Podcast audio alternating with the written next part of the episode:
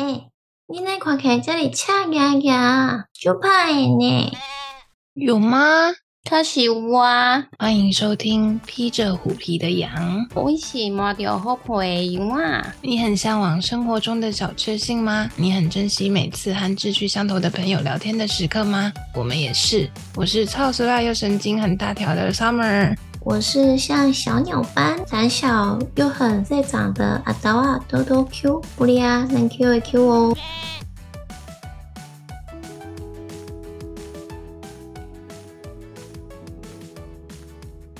今年的二月二十四日，发生一件骇人听闻的人头煲汤喷尸案，那就是香港名媛蔡天凤被前夫一家杀害的社会事件。不过，直到现在，案件还在司法程序调查中。而这件事情让我联想到以前也交往过恐怖情人。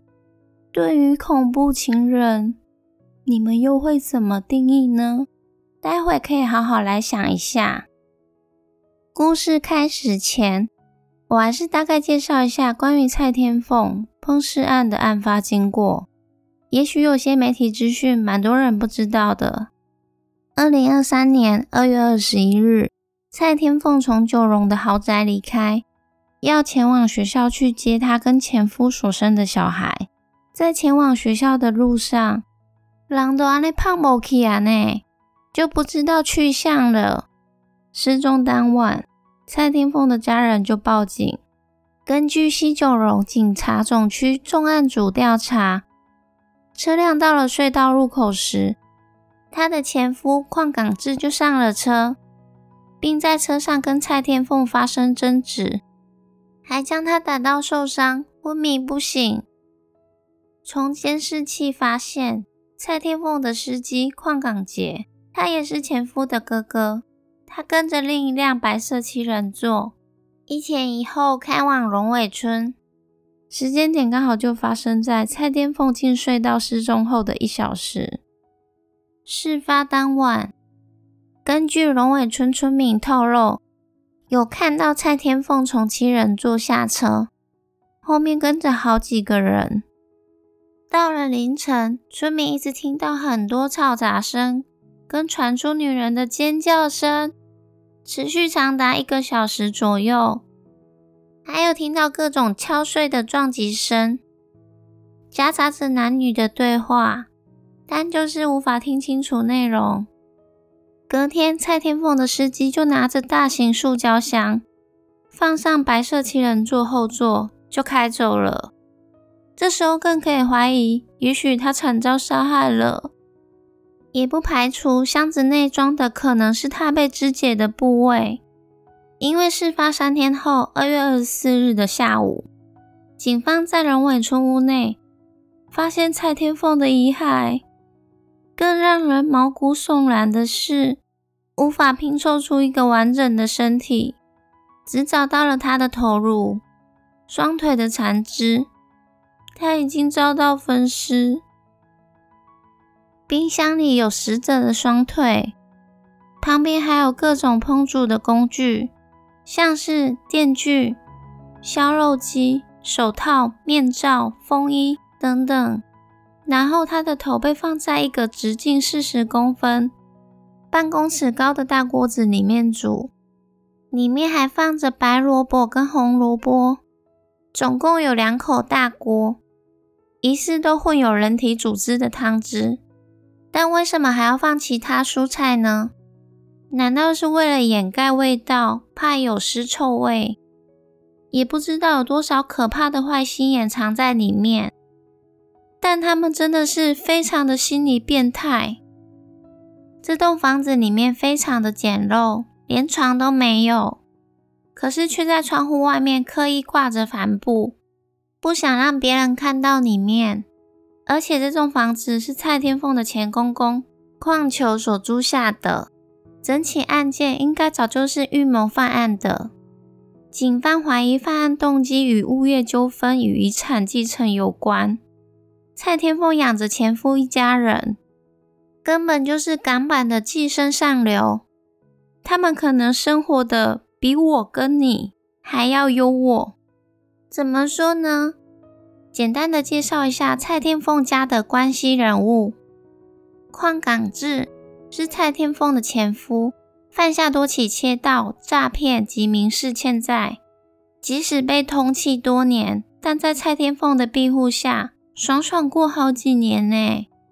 邝港杰是蔡天凤前夫的哥哥，被花旗银行追讨好几十万的债务。虽然跟前夫离婚，但蔡天凤还是让他的哥哥。当他的私人司机，而且经常以兄妹相称，感情看起来非常的好。邝球，蔡天凤的前公公，以前是香港的警长，但涉嫌一宗强奸案，最后他自行辞职，换取不要被关。那为什么辞职就不用被关啊？真的很黑暗呢。李瑞香，蔡天凤的前婆婆。因债务而破产。以上这四个人参与了主要的谋财害命，感觉她的前夫家都不太单纯呢。现任丈夫是谭仔云南闽县的太子爷，他们在二零一六年结婚，婚后育有一子一女，但两个人并没有登记结婚，主要是因为蔡天凤似乎还没有跟前夫离婚。据说是因为前夫被通缉，所以无法去办理离婚手续，所以就这样拖了很久。她跟前夫也生有一对子女，在蔡天凤没有遗嘱的情况下，邝家最少能分到一半以上的遗产，所以非常的不排除邝家因此动下杀机。二零一九年，蔡天凤用前公公的名义。用两亿多买下加多利山豪宅给前夫一家人住，为什么要用前公公的名字呢？据说是为了要省下新台币两千多万的税。但对于有钱人来说，真的会为了区区的两千多万的税吗？还是背后有什么不可告人的秘密被威胁着呢？去年年底，蔡天凤打算把买给他们住的豪宅卖出去，也跟前夫一家说会再买别的房子让他们去住。但是他们一家怎么可能会答应？他们住的都是很多名人住过的高级豪宅耶，怎么可能还看得起别的地方呢？但蔡天凤要卖，他们还能怎样呢？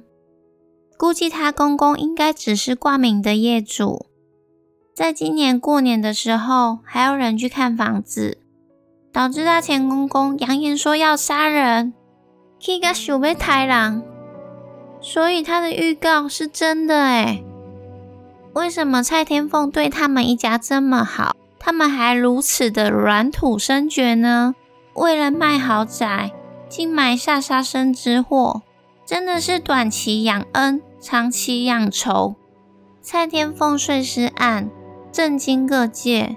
这起案件至今都还没完全破案，也希望那些恶人可以伏法，受到应有严厉的惩罚。也许你身边也曾经有过那个恐怖情人，或者现在正在经历那个恐怖情人的痛苦，但其实他们的某些行为都是有征兆的。你想知道你的另一半可能是恐怖情人吗？恐怖情人其实都是有迹可循的，他们都有不同的类型，但却有相似的特征。如果有尽早发现，其实就要快点放生处理，才蛮心脉熟嫩呢。他们大概有以下几种类型，像是第一个是以自我为中心。主导欲很强，想要对方完全被他所控制跟占有，因为自己的自卑跟孤独，会强行要求对方配合自己的期待，缺乏同理心，有暴力的可能性，但不见得每一个都会施暴。第二个是外显的暴力型，在情绪之下，认为用暴力可以解决事情，让你心生畏惧。有可能是言语暴力、肢体暴力，动不动就以死相逼，不断的骚扰你、恐吓你，或者是威胁你的家人。第三个是异常人格的猜忌型，你会不知道你做错了什么，他没事就是要胡乱的怀疑你、猜忌你，喜欢无中生有，不尊重你，随时都想偷窥你的隐私。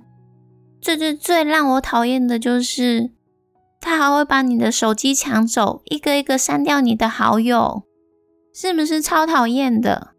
但我要说的重点，其实就是，当你遇到上面那三种劲逃的人，绝对要穿好鞋子，绑好鞋带，用你最快最快的速度往前跑，用力的酸造。接下来的灵感来自我的真实故事。我以前也曾经遇到几个恐怖情人，那些人可能是之前的男朋友，但也有包含追求我的对象。反正变态真的蛮多的。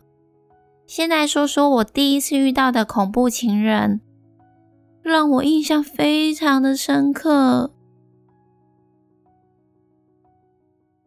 他是我以前的广社科同学，平常都会聊天。他曾经说过喜欢我的话，但我都以为他只是在开玩笑，所以没有甩他。后来他转学了，我们也开始慢慢没有联络。直到上台北工作后，有一天 Facebook 兴起，我们慢慢联络起来。他开始花很多时间追求我，而且会自己做便当，在我上班的时候送来给我吃。而且那个便当盒也是完全我的喜好，是粉红色的，而且有三大层。我应该都加一把呢，很像精致的日式便当，而且也煮的超好吃，也懂得浪漫，会在节日的时候订一大束花到我公司。我印象蛮深刻的是，他送的是一大束的蓝色玫瑰。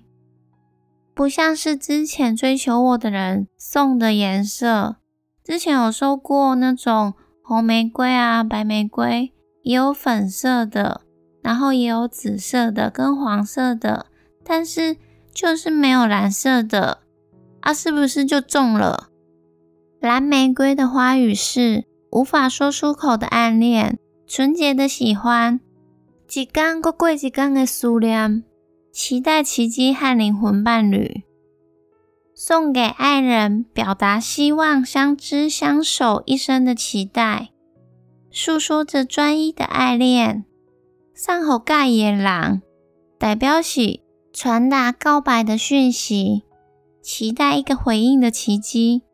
总之，在他各种热烈的追求下，那时候还是年轻美亚的我，就很吃那一味啊。所以我就跟他交往喽。刚开始其实就跟一般男女交往一样，都很正常，看不出有什么问题。而他对我的好也没有因为交往了就停止了，就怠惰了，还是会煮各种好吃的东西给我吃，也对我很好。天冷的时候也会织围巾跟毛衣给我。阿姆哥吴吉刚。我接到一通奇怪的电话，他自称是他的前女友。他说他们一直还有来往，同时指控我的前男友在做欺骗我跟他的事情，也把他们很多交往的细节都跟我讲，甚至是如何发生亲密关系的。但这件事情实在太奇怪了，一个正常的女生会突然这样跟我说吗？我当然一开始也没有直接戳破前男友，就默默自己收集了证据。他的电脑平常我都可以使用，而且是经过他同意的。我其实平时也没有在查寝啊，也不想看对方东西，但就是因为我接到了那通电话，所以我只好开一下他没登出的 Facebook。我看到陌生讯息里面还有他们两个掏来暗铁的开杠呢，所以我决定直接问我前男友，他却跟我说他不知道他讯息里面为什么会有那个反正就是从头到尾都打死不承认，甚至跟我说那个女生是他之前上班工作认识的同事，而且是他妈妈的干女儿。因为是干女儿的身份，所以他之前有在他们家住，但是他特别强调他们住的是不同房间哦，他们也没有一起睡过，也没有交往过。都是那个女生在栽赃他。那到底为什么你的讯息有那个聊天记录，你会不知道？他就一直辩解说，很有可能是因为那个女生之前住在那里过，所以有钥匙可以自己偷偷进去动手脚。我非常多次的问他要怎么处理这件事情。反正他最后就是没有再处理这件事，每次只会回答他没有，他觉得很冤枉，为什么那个女生要害他？问我为什么不愿意去相信他，却要相信一个外人的话？我就还要跟他说，不然我们三个人直接面对面对质啊！阿姨都是直接操死啦！他也不敢，他说他也找不到他。听起来就很扯，是一个很烂的借口。所以对方有钥匙，你是不会换吗？那个讯息就还是一直存在那里呀，竟然还继续装死。在这过程中，那个女生还是持续的在跟我联络，不管是用讯息呀，还是电话，总之她是讲了很多对于前男友不满的事情。但我也觉得那个女生怪怪的，因为都是她自己主动打给我的，但等我要主动找她的时候，她就都不接电话，很像是不敢接。曾经有接起来过，但却是一个男生听的，他说是他的男性朋友，只是普通的男性朋友哦。在还没准备好的状况下，那个女生接到电话就会支支吾吾的，感觉就是很有猫腻啊。反正很不单纯。我曾经请她很诚实的跟我说，到底他们之间发生了什么。她说前男友给了她不少东西，也很谢谢她那么照顾她，还很谢谢我让她清醒。可是。我又什么都没做，所以只是因为我的出现让他清醒吗？他还说前男友对他做了什么，彼此心里清楚，过了就算了。他也不是真的那么记恨的人，只希望下一个人不要再这样了。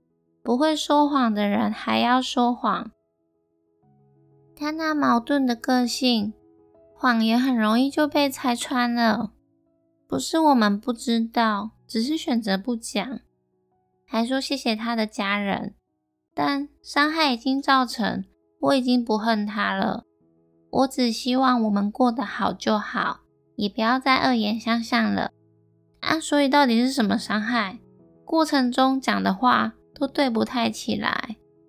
那他的家人不就是你干妈吗？所以我觉得那女生才是一个很矛盾的人吧。还有说什么不恨他了，最好是啦。如果没有恨了，还会一直打来找我吗？还会传那些简讯跟我说吗？你们这么难分难舍，就送你们啊。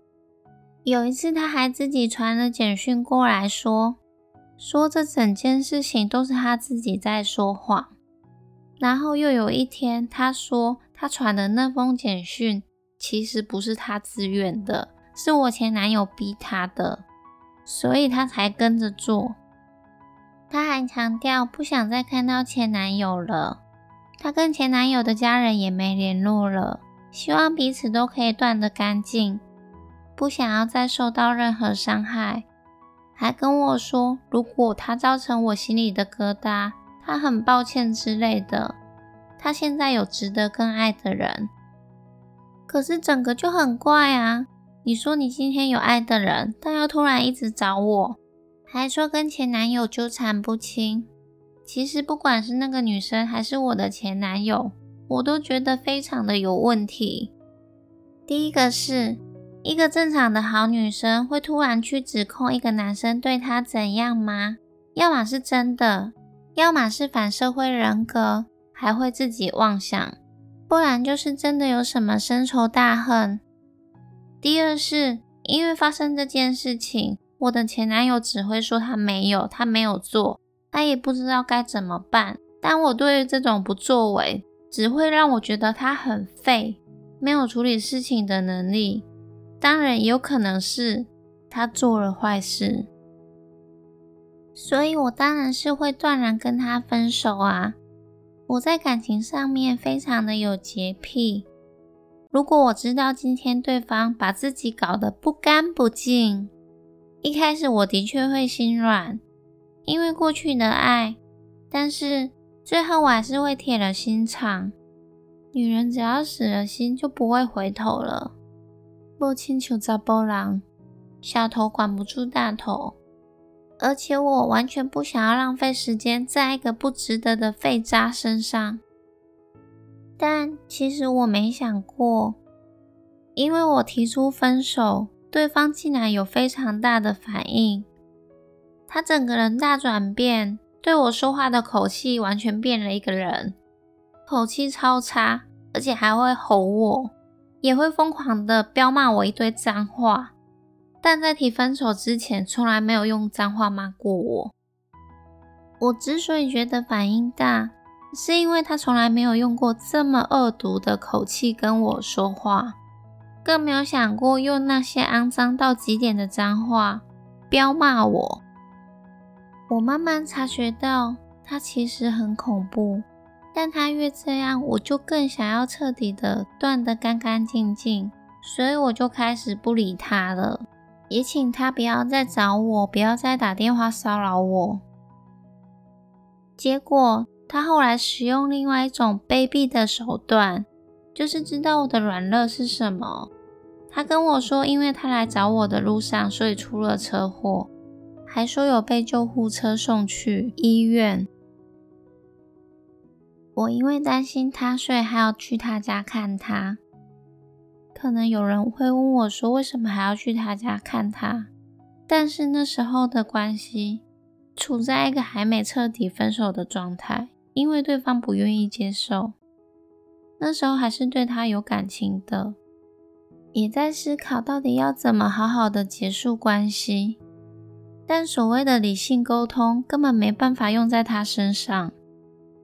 但我要离开的时候，他却不让我走，还用手勒住我的脖子，让我动不了，也很难受。我知道事情不对劲了，所以我开始假装顺从他，用温柔的声音跟他说话，想办法配合他的一切，配合很多事情，很多我不愿意做的事情。因为他紧紧扣住我，把我勒得很紧，让我快要窒息。但我没有力气推开他，我像是一只被他把玩的小鸟，任他蹂躏，开始变得衰败，像是想要把我弄死一样。今天的时间也差不多了。我们下次再听下去哦。今日的豆豆 Q 腹黑诗人语录：短期养恩，长期养仇。你以为对那个人够好了，但其实远远都还不够。他让你生活在像是被困在同一天，只有疲惫。之后我有一些不同的计划，我可能不一定可以每周周更。但目前还是会持续更新下去。我们现在正处在同一个时空，都代表着你我之间的缘分。当你听到我的声音，也许就是因为我们处在同一个维度，正在经历一些事情，而我很珍惜这个缘分。不知道你有没有相似的感受呢？大概再会。好啦，喜欢我们的朋友记得到 Podcast 给我们五星好评，也可以多留言跟我们讨论哦。亚迪亚，很需要你们赏我们喝一杯咖啡哟！赞助网址在每一集的单集介绍都有，进来哦！最后记得按下追踪，披着虎皮的羊也分享我们的节目给更多人知道哟。撒路 a r